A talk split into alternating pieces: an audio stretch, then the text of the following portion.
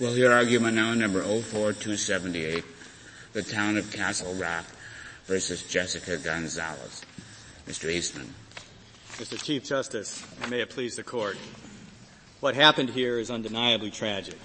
A father shot and killed his own daughters. He was under a restraining order.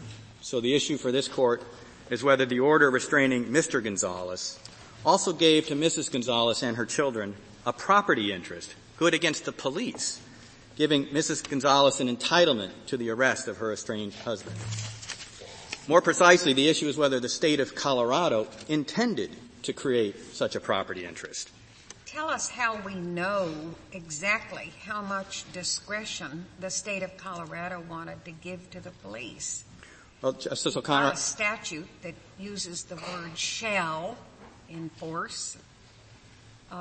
Do we know how Colorado has interpreted that? Well, they have in other cases, as we note in our brief, that the word shall is not always mandatory. Particularly here, I think, Justice O'Connor, when we have such a backdrop of law enforcement discretion. Well, are there Colorado cases that tell us how we should read those statutes? Not in particular on this statute. They only the Colorado case law on the word shall says that you have to read it in context of the entire statute. And here, the word shall is used several different places, pointing several different directions in the statute. It says, do you concede that if shall means shall, there it creates a property interest? No, Justice Scalia, I do not. There is a long way between giving direction, even mandatory direction, to law enforcement and creating a property interest. I think that was the essence of this court's holding in Sandin. And it's that distinction that even if you read shall in these statutes as requiring a particular outcome, and we don't. Mr. Eastman, would you comment on the extent of deference that we should give to the Court of Appeals interpretation of Colorado law in view of what we said in Bishop against Wood? Yes, I don't think here, because it's not just application of Colorado law here. We have identical statutes in 19 or 20 different states around the country. And what you do... No, but the Colorado statute is the one that's controlling in this case. And normally, at least according to Bishop against Wood, we defer to the interpretation of the Court of Appeals as the issue of state law. Well, what you're asking is that the Court of Appeals that read this statute shall without any Colorado court interpretation and did so without any greater indication from the Colorado legislature that it intended more than just to give direction to police, it intended to create a property interest. I mean, I understand the question from Bishop versus Wood, but I don't think we can defer to the Tenth Circuit here in creating something that Colorado did not intend to create.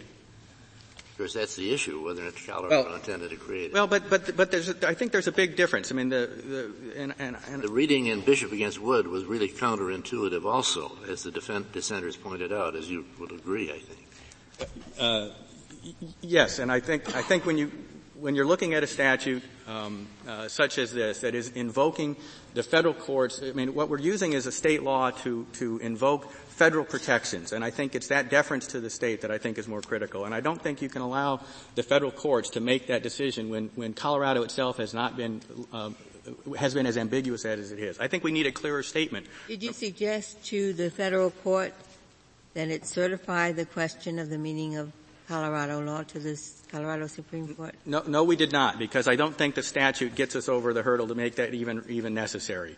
There is nothing in this statute that is intended that uses the language of property interest or entitlement. I think if this court would look to its decision in Gonzaga, for example, in an analogous context. Wait. I thought we were just talking here about state law as to whether shall means shall. Do you think that it's a matter of state law whether if it does mean shall, it creates a property interest for purposes of the federal Constitution? No, Justice Scalia, I don't. And you don't concede that that's a state question at all. No. And what we're talking about, what we squarely held in Bishop. Well, what we have to look at is whether first the state under Roth intended to create a property interest rather than just giving mandatory direction to its officers. And I think the critical question there is what the default rule ought to be on a statute that is not clear on that question.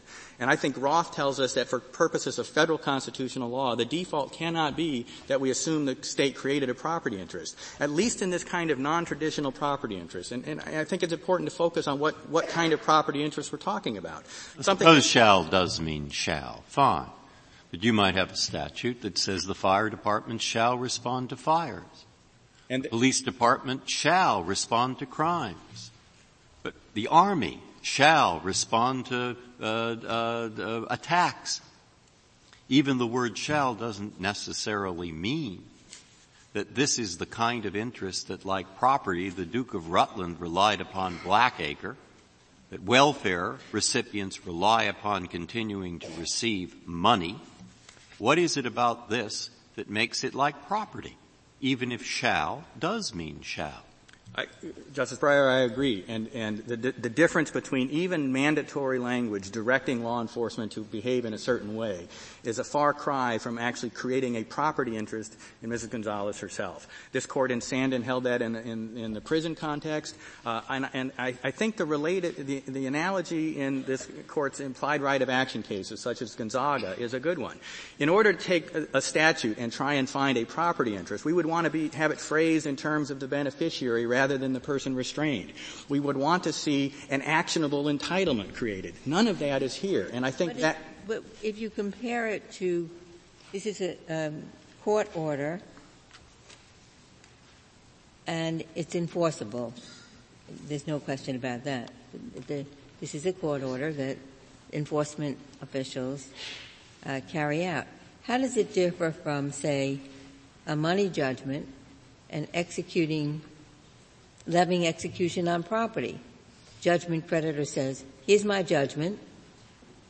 Marshal, sheriff, go out and find some of the defendant's property.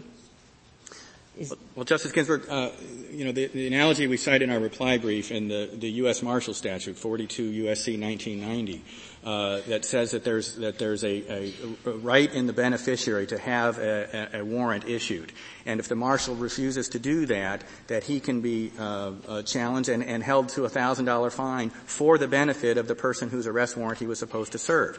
Now, even that doesn't quite go far enough because there's not a private right of action by the beneficiary of that warrant to bring the suit directly. But at least that kind of statute is getting closer to acknowledging a property interest. This is enforceable against Mr. Gonzalez. And Ms. Gonzalez could go back in and get a contempt proceeding. I know here, after the fact, that's not going to do any good. But the restraining order is issued against Mr. Gonzalez. It's not issued to the police. And all we have then is how its violation by Mr. Gonzalez will be enforced. Isn't that true of all injunctive orders? They're not issued to the police, and yet don't the police have an obligation to enforce them? To my knowledge, we've never held that the police have an actionable obligation to enforce them. That the state wouldn't you concede that in the case of the injunction, in which there is a specific order in relation to a specific respondent, that the police have much less discretion than they would have when there is, in effect, a general statute saying respond in these kinds of situations? Well, Justice Souter, they still have a great deal of discretion here. The statute says reasonable means of enforcement. In the case of the statute that we're talking with, but they don't have that kind of discretion, do they, in Justice Ginsburg's example? Well, I think what I'm getting at is if you're going to take the example that Justice Ginsburg has given you as equivalent to the example that we have before us, I think you're fighting uphill, and I don't think you have to do that. Well, let me take your invitation then and respond back to. I mean, if the terms of the restraining order cut out all discretion whatsoever, and that they specifically are written in terms that the property interest creates an entitlement in the beneficiary of the restraining order, as against not just the person restrained or the person whose property is going to be attached, but an entitlement to enforcement by the police itself, then I think we would be on the step toward creating a property interest. The Colorado statute here does none of those things. It continues to give the police a great deal of discretion. Reasonable means. Is discretion, does discretion on the means to use include discretion to do nothing? Well, it includes a finding of probable cause. It includes seek an arrest or make an arrest or seek and warrant arrest when the arrest is impractical. If the arrest is impractical, such as when were any of those determinations made here? Well, we don't know. We don't know because this case comes up here on a motion to dismiss. All we have are the allegations. The allegations are that they didn't enforce the restraining order. All right? But we don't know whether it's because they made a determination of no probable cause, whether there was probable cause, but because he wasn't in the jurisdiction. Well, are you requesting that there are insufficient fact findings here, so it should be returned to No, Justice Ginsburg, because what we're saying is that there's not a property interest at all, and it doesn't matter, even if these allegations are true. There is no underlying property interest that would invoke the procedural protections of the 14th Amendment. Mr. Eastman, can I ask you this question? Supposing this case came to us through the Colorado state system instead of through the federal system, and the Colorado Supreme Court had written precisely the same opinion that the Tenth Circuit wrote, would we have jurisdiction to overturn their holding that there was a property interest here? Justice Stevens, you're asking whether, for purposes of federal constitutional law, the state court decision that Colorado had created a property interest is dispositive, and I'm not sure it is. And your answer is no. We would not have jurisdiction in that event. Well, no, I was saying that yes, you would, because what we're talking about is looking to the state legislature on whether they've created a property interest for purposes of federal law. We could say that they had misconstrued Colorado law. I don't think you really mean that. Okay. But I think you might. Perhaps what you mean is that what is a property interest for purposes of Colorado law, if Colorado chooses to dominate some utterly zany thing, a property interest, it doesn't necessarily mean that it's a property interest for purposes of the federal Constitution. Justice Scalia, I'm happy to do that. I don't think Roth is that, but you won't find any cases making that. No, you won't. But it makes perfect sense. I think you need a case for that, do you? No, but it makes perfect sense. You have cases saying the contrary. That's the problem.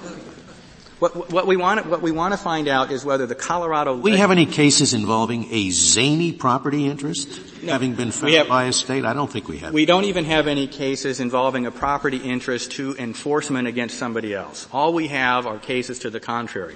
Linda R.S., for example, this court held that there is no right to entitle or arrest or enforcement against somebody else. And so I think at least in the context of these very zany property interest claims that we need to have a pretty clear statement, not even from the Colorado courts, but from the legislature itself, that the legislature intended as a matter of state policy to have a property interest created and all of the consequences that would flow from that. Now, I stopped you with it. You cited that Linda R.S. whatever. I thought that was a standing case, saying it's not going to do you any good to have him locked up in jail if what you want to do is get money from him. It was, but the case has been relied on by several subsequent decisions, including in the Second Circuit in the Attica case, inmates of Attica, for the proposition that there is just simply no right to an enforcement against somebody else, that there's no entitlement. Now, I'm not saying that the Colorado legislature never could create such an entitlement, but given the backdrop of Linda R.S. and also given the backdrop of traditional law enforcement discretion, I think we need a much clearer statement from the Colorado legislature itself, both that it's written in terms of the beneficiary giving her an entitlement against the police rather than in terms of what the person restrained is. Mr. Eastman, assuming for the moment there is no procedural due process right here, on the facts of this case, does Colorado law provide any alternative remedy for Mrs. Gonzalez? Yes, Justice O'Connor, it does. What would that be? Well, there are several remedies. In the first instance, any violation of a restraining order, she can petition the court for a contempt order. Even for against the police, if their conduct was willful and wanton, they can be held. So she could presumably ask for some relief under that notion against the police and possibly the town? Against the police and not the town. The town has absolute immunity, but against the police under the tort statute, the police are not immune if their conduct is willful and wanton. And I think this court in DeShaney addressed that very question when it looked like if the state wanted to create an interest here, that it could do so by modifying its tort law. The tort statute means something like the Federal Tort Claims Act. Does Colorado have something? It does, and there's a Colorado Governmental Immunity Act that gives immunity to police except when their conduct is willful and wanton. And so that tort remedy does exist. And if the Colorado legislature wanted to lower the threshold on that and make it negligent omissions or what have you, whatever the allegations are, they could do so. The fact that they haven't done so, I think, is a pretty strong indication that they did not intend to create a property interest here. If there is a property interest, let me just say 1 minute about the procedures that were given, and then I'll reserve the remainder of my time.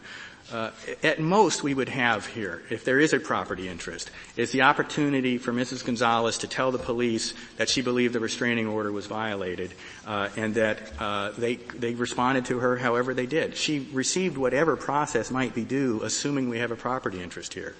If there are no more questions, I'll reserve the remainder of my time. Very well, Mr. Eastman. Mr. Elwood, we'll hear from you.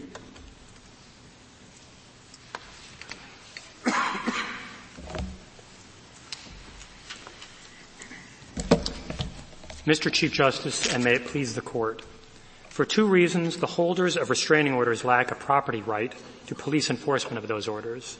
First, respondents' claim has to be evaluated in light of the fundamental background principles that private citizens lack a judicially cognizable interest in arrest and prosecution of third parties, and that executive decisions not to enforce criminal statutes are presumptively beyond the scope of judicial review. Nothing in the Colorado statute reflects an intent to depart from those background presumptions and to create an individual right to enforcement. Unlike statutes where this Court has recognized a protected property interest, the provisions at issue here do not regulate the plaintiff or respondent, but rather regulate a third party. And the provisions do not mention the restraining order holder, much less state that she has an entitlement to review. In addition, the provisions do not afford the holder of restraining orders procedural protections or judicial review of the sort of this Court. What does the restraining order do then, other than give her a right to sue the person who is restrained for contempt? I think it does two main things. First of all, it gives her rights against her husband, which are enforceable through contempt and are enforceable by asking the police to enforce them. And second, which has the benefit, has the effect basically of creating a new arrest statute that lowers the threshold of what conduct is criminal from something that would be a freestanding crime to basically just violating one of the terms of the order. And that is the interest that the restraining order gives her. But only to ask the police, and the police are not obliged to respond. That is correct. She has the ability to ask the police to enforce the order, but the police have discretion under our reading of the statute, not to enforce. Do the police have any duty at all, in your view? The police, I don't believe that the police have any sort of actionable duty. I think that what the statute creates is basically it's a direction from the legislature that this is what they want them to do. So could the police just issue an order saying, ignore all orders of this kind? I think that if they were to do that, I do not think that there would be sort of any individual right to challenge that. I think that they would be adopting a policy decision that would be probably different than the one that the Colorado legislature had made. It would be the Colorado courts could conclusively decide. That's something the Colorado courts could decide, and it's something that would that could be addressed through the political process as well. Are there any extreme cases we could imagine where the police have a duty to protect the citizen? The policeman sees four people beating up on the victim, no race involved, and he just enjoys watching the fight. Does he have a duty under the Constitution to intervene? I think any duty that there would be a substantive duty, and this Court indicated in DeShaney that it would require basically state creation of the harm or state increasing the vulnerability of the person. So for example, DeShaney stands for the proposition that there can never be an affirmative duty to intervene? No, I think the Constitution, we're just talking about the Constitution now. I think it would be in a case, for example, where a prisoner was handcuffed in his cell with a cellmate who the authorities knew to be basically interested in harming him. Because they had affirmatively restrained him, I think that that would be a case where the state had created the danger or increased the vulnerability. So I think there is something left to the requirement of police protection substantively under DeShaney. But there has to be the state has to have created the risk somehow? Under DeShaney, the state has to have created the risk or increased the vulnerability of the person. Now, in addition to the fact that the Colorado statute does not speak to the plaintiff, it essentially speaks to the restrained party. And under, as Mr. Eastman mentioned, under Gonzaga and this Court's 1983 cases, that when a statute speaks in terms of the regulated party instead of the protected party, there's no implication of an intent to create a federal right. And I think that that principle would apply even more clearly in the context of state rights, because there's a question of imposing federal liability, which shouldn't really be done in the absence of an indication that the state really meant to do that. Another reason is not to assume that there's a property right here, is that the state statute does not create any sort of procedural remedies or judicial remedies, which this Court has in the past taken as an indication that the state really did mean to create a protected right. What's your response to the fact that the Tenth Circuit found otherwise, and that we usually defer? I think our response would be that it's not simply, well, first of all, I don't want to make too much of the fact that it's obviously a very close question of state law, because the Tenth Circuit was divided by a single vote. But even aside from that, it's you basically have to adopt not simply a question of what the state law says, but what the federal courts are going to do with it. And we are of the opinion that given what a tremendous departure it would be and what a procedural innovation it would be to give complaining witnesses essentially a right in the process, that in the absence of a very clear statement, the federal court should not imply a right or should not infer, rather, that the state legislature intended to create a right. So essentially what we're asking for is a clear statement rule, and in the absence of a clear statement, we should presume that the state legislature... Do you agree that if this case came to us through the state system, we would have to accept their holding on the property right issue? Obviously, I think that'd be a much closer question at a minimum. There may be something to the fact that we should, for this sort of thing, we'd want a statement from the Colorado legislature. But no, I think generally the Colorado Supreme Court has said, right, this is what the statute means, and so forth and so on. Wouldn't that be binding on us? I think it would be binding. I mean, it'd still be the federal question of whether they had applied federal law correctly. But given that it's basically a question of whether there's a state property right, yes. The property right issue is not a question of federal law. It's a question of state law. That is correct. That is correct. There's something of a federal overlay to sort of correct it at the margin. What did they hold in the Tenth Circuit? I mean, the shall could be mandatory. You can have a mandatory duty, but that doesn't mean that the victim has a legal right to enforce that duty. That's absolutely correct, Justice Breyer. So what did they hold in the Tenth Circuit in respect to that? Basically, they said that because the statute was mandatory, they basically leapt from that to an inference that because it was mandatory, it was a duty that she could enforce. But there is no tradition in that. So should we ask the certify a question? I don't think that they need to, because that is something that, again, it would be a useful thing, given that there are 50 legislatures out there and that there are probably at least 20 and perhaps 31 similar statutes, that rather than certify the question and then have to certify on a state-by-state basis, just to adopt a background rule that this Court applies. But a background rule is awfully tough. I mean, you could have lots of shalls in all kinds of statutes. If they said shall, the sanitation department shall inspect your home for tuberculosis, maybe that does give a right. If they say to the fire department, you shall put out fires, I wouldn't think they meant that every possible homeowner had a right to a lawyer and a full judicial hearing before they go and respond to an alarm. You know, I mean, it depends on the area. I don't know how to create a background. But at least, I think the rule that the Court could create is that in the criminal context, which is all that is at stake here, there is a background presumption that individuals lack a judicially cognizable right to arrest or prosecution. For example, an arrest warrant, although there is some question about whether or not that really is mandatory, it's certainly couched in mandatory terms. It's directed to the marshal. To the marshal, you are hereby commanded to arrest Jane Doe or whoever. But there is a very established body of law that even the people who basically agitate for the arrest warrant don't have a grounds to complain if the arrest warrant isn't executed.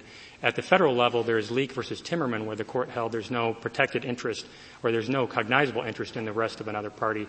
And at the state level, there's a lot of case law indicating that officers are not liable to private citizens for failure to execute arrest warrants. But is it not true that the Colorado legislature could create such a right if it did it with sufficient specificity? I think that is correct. This Court has not placed really many limits on what kind of rights that could be created under Roth. There's some indication in cases like Sandin that there might be limits at the margins, or rather, at least limits presumptively what they were intended to do. Constitution does say property right. I mean, it has to be a property right, doesn't it? Is that meaningless? Is everything in the world either life, liberty, or property? Does that describe everything in the world? Justice Scalia, all I'm saying is that the Roth cases haven't really indicated that there might be limits on that. I think that there are reasons. Because there's been no case that really did not involve something that could reasonably be called property. Correct. And I think that this is a case where courts might want to exercise some caution because there's a reason why they don't involve private citizens in the prosecution.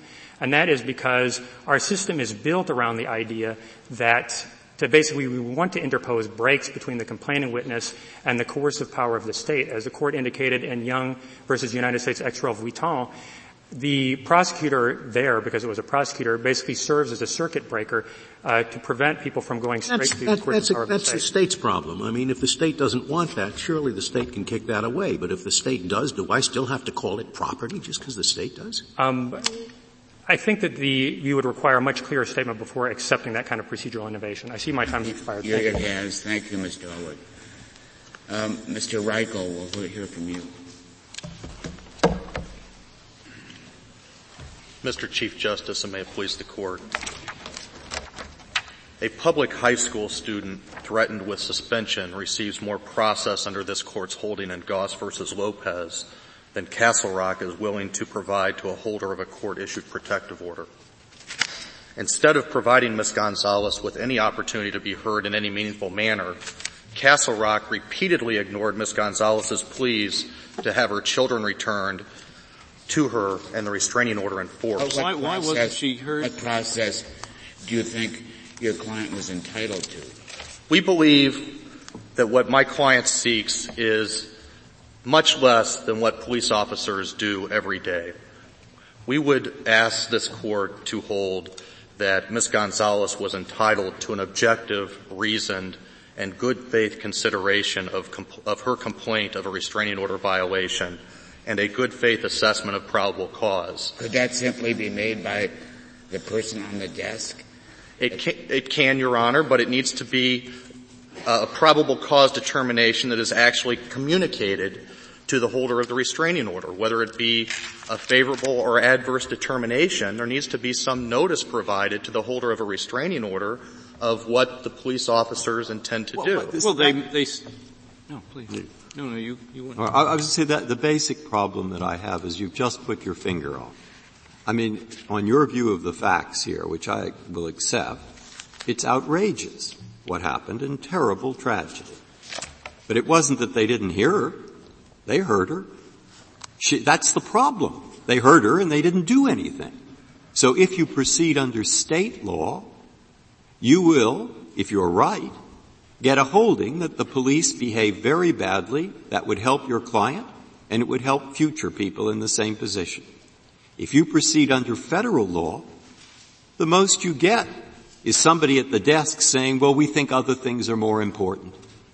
And at that point, your client may or may not be helped, and other people won't be helped. So don't you have a misfit between the remedy that you're trying to get and the harm that was done?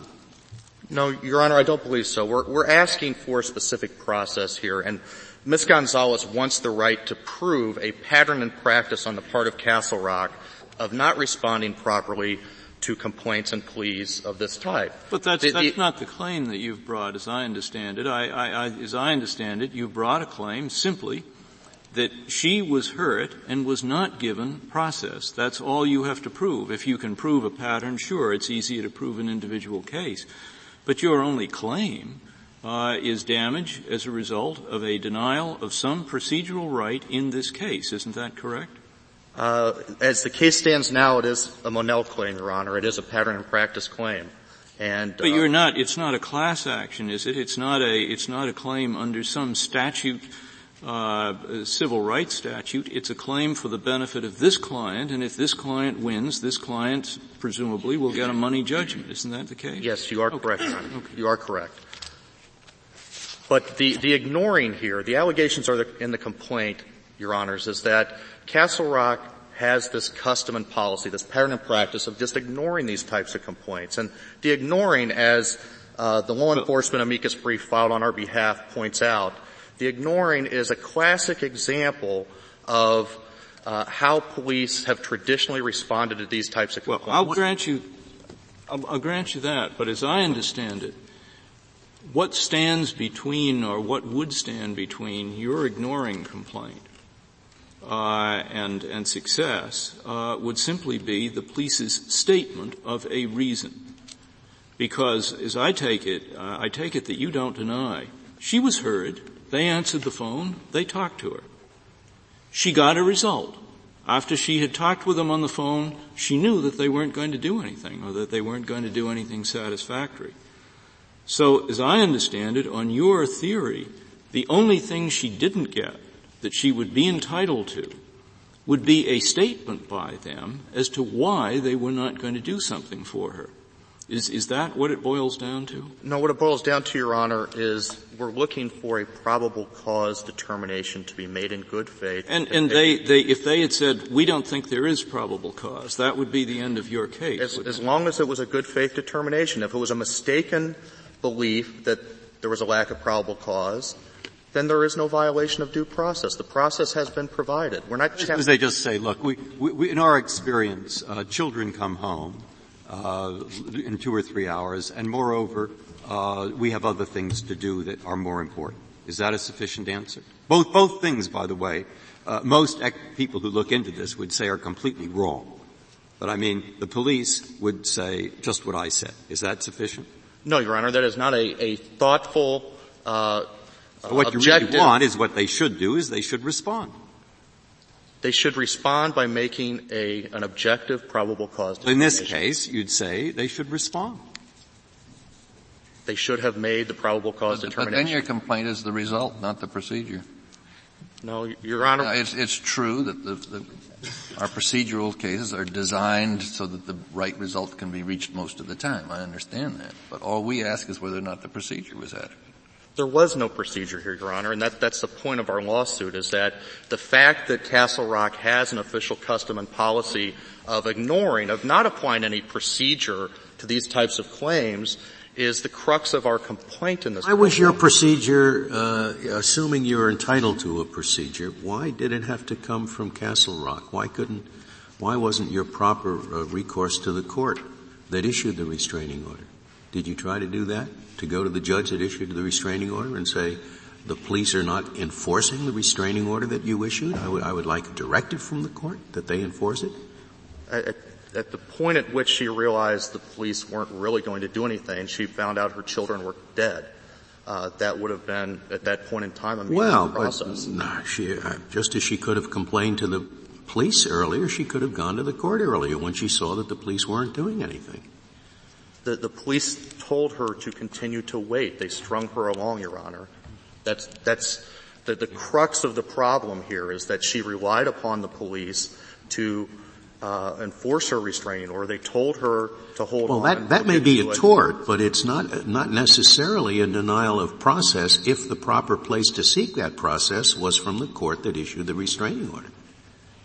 But the restraining order has no meaning, Your Honor, unless the police are willing to enforce it. That's right, and the court can make sure that they enforce it upon complaint. And in this case, it's our position that the legislature has done so as well. Let me ask you a question that is suggested by Justice Scalia's question, and it goes basically simply to the practical problems that your position seems to entail. You answered him by saying that the point at which she realized they were denying her whatever she was entitled to was the point at which the children were dead. How would a reviewing court know when this particular right had been denied? I take it from your answer to Justice Scalia that there had not been a denial of the right and hence a violation of procedural due process after the first telephone conversation. I take it from your answer that there wasn't one after the second conversation. And I take it the only that there was no ripening, as it were, of the facts into a denial of what she was entitled to until the 3 a.m. call. Is that correct? No, Your Honor, and I apologize if I misstated and gave you that impression. Well, my general question then is how does a reviewing court determine when or the point at which there has been a denial? The initial contact with the police department, we're saying, has to involve appropriate process. So following the first phone call, they would have to have made an express probable cause determination? They would have had to have made a probable cause determination in good faith and conveyed and communicated that to her, which they never did. Instead, they just kept telling her, you can call back later. They never made the probable cause determination and conveyed it to her. Do they simply have to take her word as to the facts on the probable cause issue?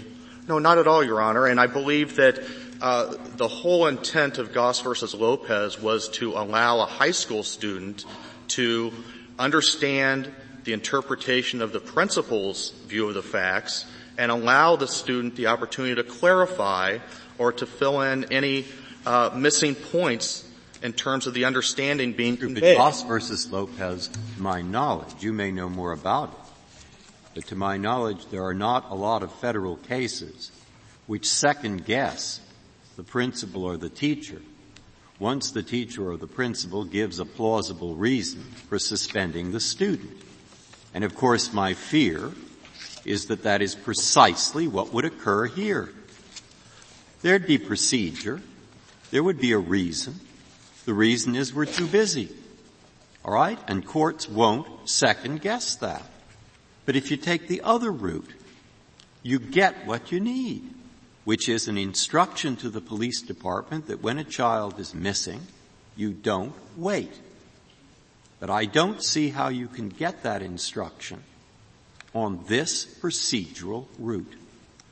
Your Honor, we're not asking for the court to instruct the police department that they have to drop everything. Exactly, and that seems to me to be the problem, because you have a case where the problem was the delay, and that's apparently a common problem. And I don't see how this route that you take gets at that problem. Well, Your Honor, if I could respond, the delay issue is not the crux of the problem. The crux of the problem is that the police officers here never told Ms. Gonzalez that they believed that there was or was not probable cause. What good would that have done anyone? It would have allowed her the opportunity. She knew as it was that they weren't going to do anything. What good would it have done her to know that, oh, it's nice to know that they've gone through a probable cause determination and coming to the conclusion that they're not going to do anything? I mean, what is the social value of that? Well, Your Honor, I don't believe the record is such that we've alleged that Ms. Gonzalez knew that they weren't going to do anything. In fact, it's just the opposite, that she relied upon. Call back in 2 hours and whatnot. She continued to do that, to follow their instructions. Yeah, and each time at the end of the call, she knew that they weren't going to go out and look, and they weren't going to enforce the order at that point, didn't she?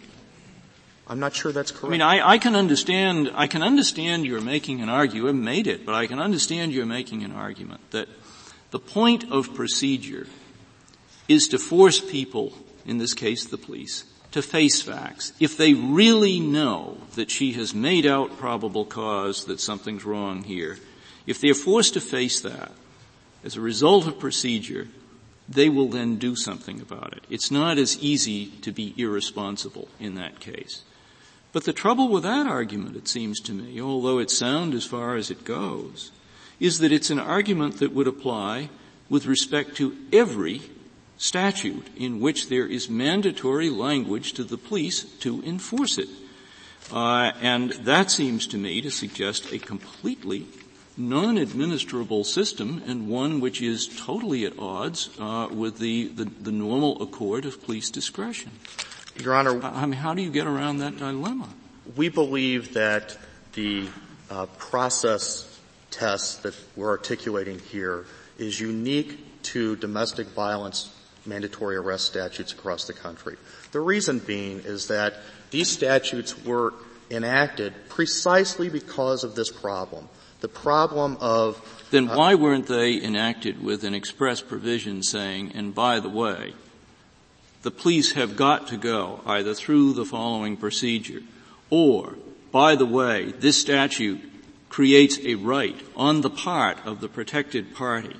In other words, if the response to what I understand the problem to have been, if the response was the response that you think the legislature made, why didn't the legislature say something that would take these statutes out of the run-of-the-mill criminal law statutes in which the police, subject to mandatory language, have an apparent obligation to do something to enforce? I would respectfully submit, Your Honor, that they have, especially in Colorado. This statute is much more detailed than a run-of-the-mill criminal or civil statute. But it doesn't say that people like your client have a personal right to enforcement with a damage remedy. It doesn't, Your Honor, but the fact that there's a court order here in place individualizes the entitlement.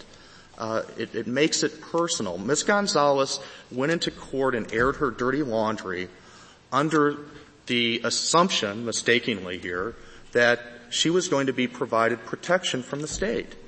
That if she went in and explained the situation to the courts would issue her an order that meant something.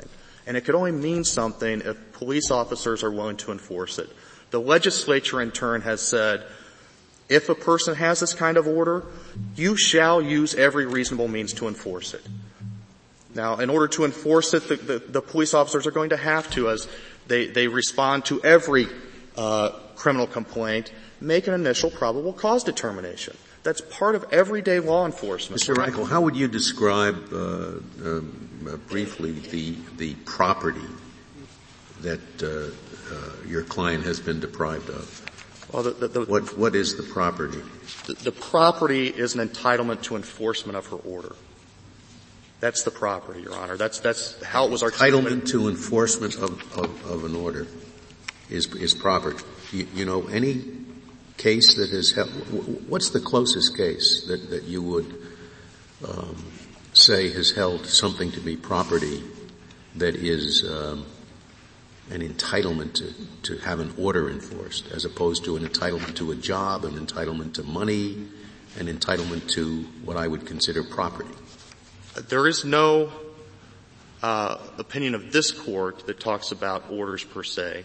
There is, however, what I would classify as a more quirky property interest, and that was the Logan versus Zimmerman Brush case.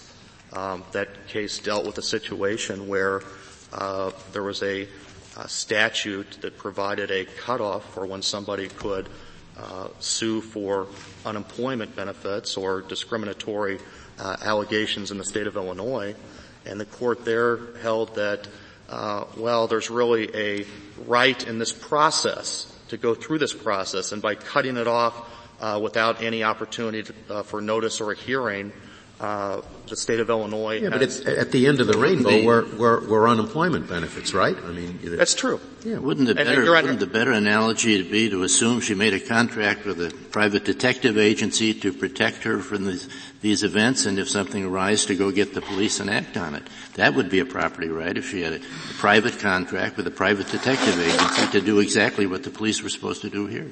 Well, Your Honor, that's true, although when she went into court, I think she believed that she had a contract with the state of Colorado, at least a promise by the state of Colorado that she would obtain some protection. But it seems to me a contract for protection would be a familiar kind of property, is what I'm suggesting. Exactly. And here the order... But there is no contract here, is there? There is no contract, but there is an order. There is a court-issued order based upon her allegations and based upon her submissions to the court. Your Honors, again, Ms. Gonzalez took the risk here of seeking an order of protection and airing her dirty laundry in public, and she did so with the reasonable expectation that the order meant something, that law enforcement would enforce it. Ms. Gonzalez... Be precise about what is the due process. You're saying it's not a hearing that you're seeking, not just that she could be listened to and no action taken. But what precisely is the process to which she is due? We believe that there has to be an objective, thoughtful, reasoned evaluation of her complaint of a violation. And that involves necessarily an evaluation in good faith of probable cause, a determination of whether probable cause exists, and an articulation of that determination. You said a moment ago this could be done by the sergeant on duty at the desk, who's probably waiting, has three other calls waiting.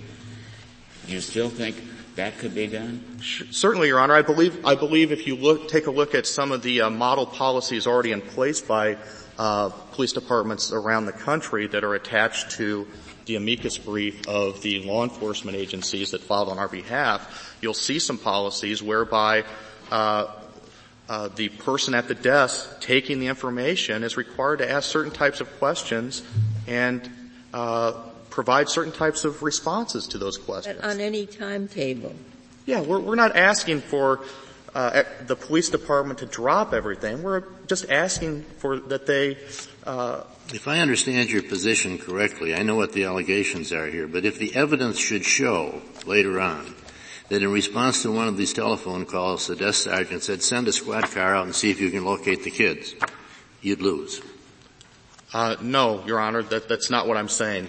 Because then that would have been a good faith response by somebody to try and find out whether there was probable cause. There has to be an articulation of the determination of probable cause to the holder of the restraining order to allow her to, for example, clarify facts, to perhaps talk to a superior, or perhaps in this case, go somewhere else for help. Go to the court. We forget that. And I know that the Tenth Circuit tried to stick to the language of the statute, but where do you get the requirement, A, that the police inform her, and B, that it give reasons for non-enforcement? Those were not within what the Tenth Circuit said. I believe it was wrapped within the concept of a probable cause determination, and they did specifically state that if there was an adverse determination, that notice of that determination has to be conveyed to her. That was, I believe, the fourth prong of the analysis. The notice, yeah. Yeah. Did it say with a statement of reasons? With a statement of reasons, it did, Your Honor. And where does that come from? Well, the statement of reasons, Your Honor, allows, again, for there to be communication on both sides, so that if the statement of reasons turned out to be based upon false information. It would be a fair process that you're describing. A meaningful process. But is it an essential one? That is, that nothing spells out, in most of the cases that involve property and a procedural due process right, it's a hearing that the person is seeking. Are they entitled to the benefit? Are they not? But here, this is not what you want. You want the police to enforce, and if they don't enforce, to give you a reason. Well, I believe that the enforcement of the order flows from the probable cause determination. The obligation to enforce is triggered by a finding of probable cause of a violation. So the process we're looking for involves the probable cause determination. It's our position that by simply ignoring that process, you're depriving somebody potentially of their property right in enforcement of the order. But if the police, let's say, focusing on this case, suppose they had looked at this order and they said, well, it gives him weekends with the girls, it gives him summertime with the girls, and subject to his ex-wife's agreement, dinner time with the girls. This can't be all that urgent, because if he would harm the girls, then why is the judge allowing him so much sole time with them? So looking at this particular order, wouldn't there be reasons why the police would say, the judge is allowing the father to spend time with the girls, this can't be that urgent? There could have been, Your Honor, but again, those reasons were never articulated by my client, and any reasons the police officers may have had are not in the record. But this is such a new sort of a requirement you're seeking us to develop here. I just don't know of any past case that would suggest such a requirement when it comes to law enforcement. requests by citizens of police. It would be a major step, wouldn't it? It would be a different kind of case, Your Honor. Are there any indications that any of the police in this instance will face disciplinary action for their response here? I really have no idea, Your Honor. I really have no idea. Could you still bring a state tort suit? No, Your Honor. I believe that, as was conceded in Petitioner's reply brief, they're really, under our governmental immunity laws, they're probably the strictest in the country. There really is no viable tort. Why? Because it's willful and wanton, and you've made out a claim they didn't even give an answer, they didn't do anything, they have a practice of doing nothing. I believe it centers more around the causation, foreseeability issues that are triggered by that type of a claim. And well, if the state cares so little about enforcing what its officers do under its own laws, isn't that some indication that it did not intend to create the property interest that you're agreeing for? No, Your Honor, I don't believe that at all. And in fact, again, going back to some of the court's prior cases and the Roth series of case law, if you look, for example, at Logan versus Zimmerman Brush, there was a good deal of discussion about whether there was a tort law remedy, and in fact there was in that case. But do they have any other cases besides Logan on that issue? Yes. Not with that elaborate of a discussion on the issue, although I would submit that the existence of a post-deprivation remedy, so to speak, here is irrelevant under, again, Logan, simply because we're left now with a Monell claim. We're left with the allegations of state action, a custom and policy of a state entity here, and the existence of a post-deprivation state law tort remedy is irrelevant to the analysis of whether there's a due process violation. If there had been a question certified to the Colorado Supreme Court, and Colorado Supreme Court said we weren't intending to create any entitlement here, evidence that we don't even have a tort action absent willful or wanton conduct, no liability at all on the municipality. So suppose the state Supreme Court had said we didn't mean to create any entitlement, then where would you be? We probably wouldn't be here, Your Honor. That question simply never got certified to the 10th Circuit, and I believe you do have to give deference to the 10th Circuit's analysis of Colorado law on that issue. Your Honors, at issue here is a specific order of protection, a legislative mandate requiring enforcement of a protective order, and a pattern and practice of the Castle Rock Police Department of ignoring and failing to enforce court-issued protective orders. This case does not turn on decisions made by police officers based solely on the facts of this case. This case involves allegations of a pattern and practice, an official policy and custom on the part of Castle Rock of not taking complaints of restraining order violations seriously. This pattern and practice in and of itself proves there was no process. Ms. Gonzalez merely seeks the opportunity to prove at a trial on the merits that no matter what she said to the Castle Rock police officers, they were not going to do anything about her. May I ask whether you would favor or disfavor our certifying the question whether there's a property right here to the Colorado Supreme Court?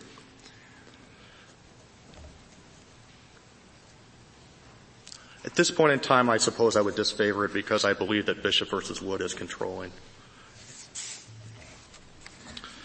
Your Honors, we respectfully request that this Honorable Court affirm the Tenth Circuit's ruling in this matter. Thank you, Mr. Reichel. Mr. Eastman, you have 4 minutes remaining. Thank you, Mr. Chief Justice. I want to go back to Justice Scalia's point about the property interest. I mean, this is such a unique claim of a property interest. I think it would be appropriate to find that even if you were to accept Justice Stevens' contention of a contract, an ADT type of guarantee of protective services, that looks a lot more like the type of entitlements under Roth that this Court has recognized. I think it may well be the case that you never reach a property interest in the enforcement against somebody else. That's a different thing in kind from this traditional contract protective services. So if there was a statute that said when somebody has a protective order that implicates, particularly when there's a finding of dangerousness that's been made by a court that has nothing to do with the restraining order that was issued here, and that the police are obligated to provide 24/7 days a week, police squad car out front of her house and until she goes to testify at a hearing, for example. That would be, I think, a property interest. But it would meet the criteria that this court set out in Gonzaga, that it's defined in terms of rights to her, not just benefits that might flow from a criminal law more generally. It's phrased in terms of the person benefited, and it has an unmistakable focus. That's the phrase from Gonzaga. And that there's an intent to create a private remedy as well, not just a private right. I think those kind of things would give rise to a Roth-type property interest that would lead to the invocation of procedural due process requirements. What about the willful and wanton? Suppose the facts were just as they say, long-standing practice, not responding, doing nothing here despite evidence of serious danger, and being told you shouldn't do anything, don't pay any attention, you'll come home. Would that show willful and wanton? I believe under Colorado law that would show willful and wanton, and their tort claim would be available against the police. But it's precisely because that tort claim is available, and only on those limited circumstances, that I think you cannot read the Colorado legislature as having created a property interest here. Because it would, the remedies that would be available would not be so limited. We would not be limited to willful and wanton conduct. We would have all sorts of remedies, beyond what the state of Colorado has specifically said. And you would go a long way toward making constitutional provisions the font of Colorado tort law and completely supplant it. May I ask you the same question I asked your opponent? Would you favor or disfavor our certifying the property law issue to the Colorado Supreme Court? Disfavor. I think there's just nothing in this statute that would even make it reasonable for the Colorado Supreme Court to hold that there's a property interest here. And to go back to your earlier point about Bishop, it's not a determinative rule. You give deference to the 10th Circuit, but when the 10th Circuit's decision is not based on any even developments in Colorado law and based on a Colorado statute and takes a step that this statute simply doesn't comply with, I don't think you need to give the kind of absolute deference here that you might give in other cases. More questions? Thank you. Thank you, Mr. Eastman. The case is submitted.